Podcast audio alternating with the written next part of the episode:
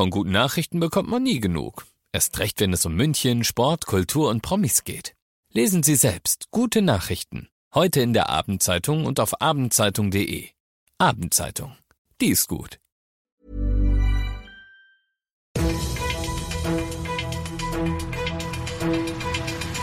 95 5 Charivari, das München Briefing, Münchens erster Nachrichtenpodcast. Mit Christoph Kreis und diesen Themen. Der Bahnstreik ab heute Nacht hat für München noch ein extra Hindernis in petto und München ist angeblich eine total unhöfliche Stadt.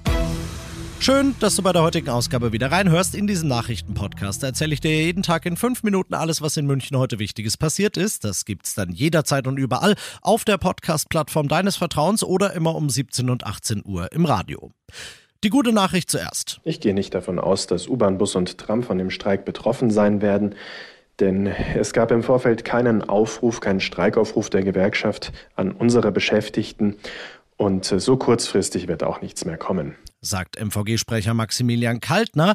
Also ab heute Nacht um 3 Uhr wenn die Eisenbahngewerkschaft EVG loslegt mit einem bundesweiten Streik, dann müsstest du dich eigentlich, wenn es nicht echt mit dem Teufel zugeht, auf die MVG verlassen können. Auf die Deutsche Bahn dagegen nicht, denn die ist das Hauptziel des EVG-Streiks, der bis 11 Uhr vormittags dauern und zur Folge haben wird, dass die S-Bahnen in und um München erst ab mittags wieder fahren. Wohlgemerkt, wenn es gut läuft. Kann durchaus auch länger dauern, so wie bei den Fernzügen. Da rechnet die Bahn den ganzen Tag über mit massiven Auswirkungen und Verspätungen. Und wenn du jetzt sagst, kein Problem, ich habe ja ein Auto, nehme ich halt das, dann kannst du das natürlich machen, aber Obacht, denn das Chaos wäre ja nicht perfekt, wenn nicht zeitgleich morgen noch bayerischer Blitzermarathon wäre. Sprich, du an Dutzenden vielbefahrenen Straßen in München aufpassen musst, damit der Arbeitsweg kein teurer wird, wo geblitzt wird und natürlich auch alle Infos zum Bahnstreik liest du auf charivari.de.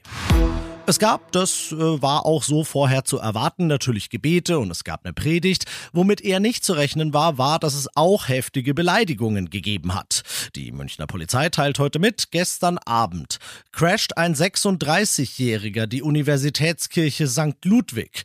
Da hält gerade der Münchner Erzbischof Kardinal Marx den Semestereröffnungsgottesdienst für Studierende und alle, die anwesend sind, müssen sich von dem Eindringling dann schwere Beleidigungen, die alle mit dem Thema Missbrauch in der Kirche zu tun haben. Der 36-Jährige versucht dann auch noch, das allerdings vergeblich, sich an der Treppe zum Altar festzukleben. Als ihm das misslingt, haut er ab und stellt sich dann später am Abend selbst der Polizei. Die stellt dann fest, ah, das ist ja ein alter Bekannter von uns. Der Mann ist in der Vergangenheit schon das ein oder andere Mal mit Drogendelikten auffällig geworden. Jetzt kommen unter anderem Hausfriedensbruch und Störung der Religionsausübung dazu. Du bist mittendrin im München-Briefing und du kennst das nach den ersten München-Themen. Schauen wir, was war das wichtigste Thema in Deutschland und der Welt heute? Für ein Konzertticket bist du je nachdem, wer spielt natürlich, schnell mal ein Huni los. Oper oder Theater, ein Fuffi, ins Museum gehen oder sich Kino mit Nachos gönnen, kostet ein Zwanni. Kurz, Kultur ist teuer. Zu teuer vor allem für junge Leute, findet die Politik. Von Kulturstaatsministerin Roth kommen aber heute gute Nachrichten. 18-Jährige sollen sich mit der App für den geplanten Kulturpass Tickets im Wert von 200 Euro gönnen können. Die App soll Mitte Juni an den Start gehen, Charivari-Reporter Reporter Thomas Bleskin. Wer mit 18 gerade studiert oder seine Ausbildung macht, kann sich Kultur kaum leisten. An der Stelle soll der Kulturpass aushelfen. Auch Bücher, Tonträger oder Musikinstrumente können mit der App gekauft werden. Hauptsache nicht digital. Ausgeschlossen vom Kulturpass sind zum Beispiel Online-Händler wie Amazon oder Streamingdienste wie Spotify oder Netflix. Wenn die App gut ankommt, soll sie möglicherweise auf 15 bis 17-Jährige ausgeweitet werden. Und das noch zum Schluss. München-Klischees. Diese Umfrage unterstreicht sie mal wieder alle. Eine Online-Plattform zum Sprachenlernen hat ein Ranking der unfreundlichsten deutschen Städte aufgestellt und München landet da auf Platz 6. Bemängelt haben die Leute vor allem, dass wir Münchner wohl echt, und da sind wir dann eben bei den Klischees, schroffe Grandler sind, die Fremden gegenüber abweisend bis teilweise sogar feindselig gegenüberstehen. Außerdem sind wir wohl besonders unhöflich, weil wir offenbar überdurchschnittlich oft und lang auf Smartphone statt auf unsere Mitmenschen glotzen. So ganz völlig unbegründet. Mag das ja gar nicht sein, gerade das mit dem Smartphone, wenn man sich mal in der U-Bahn umguckt. Aber ich gebe zu bedenken, dass bei dieser Umfrage gerade mal ein paar hundert Leute mitgemacht haben. Denen gegenüber stehen anderthalb Millionen, die hier freiwillig leben und viele, viele Millionen Touristen jedes Jahr, gerade auch aus dem Ausland.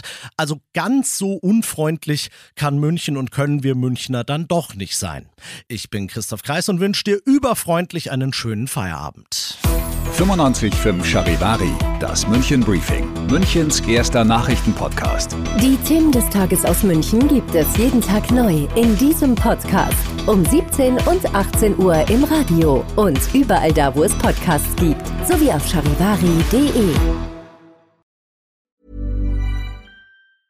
A lot can happen in three years, like a chatbot may be your new best friend. But what won't change? Needing health insurance. United Healthcare Tri Term Medical Plans, underwritten by Golden Rule Insurance Company, offer flexible, budget friendly coverage that lasts nearly three years in some states. Learn more at uh1.com.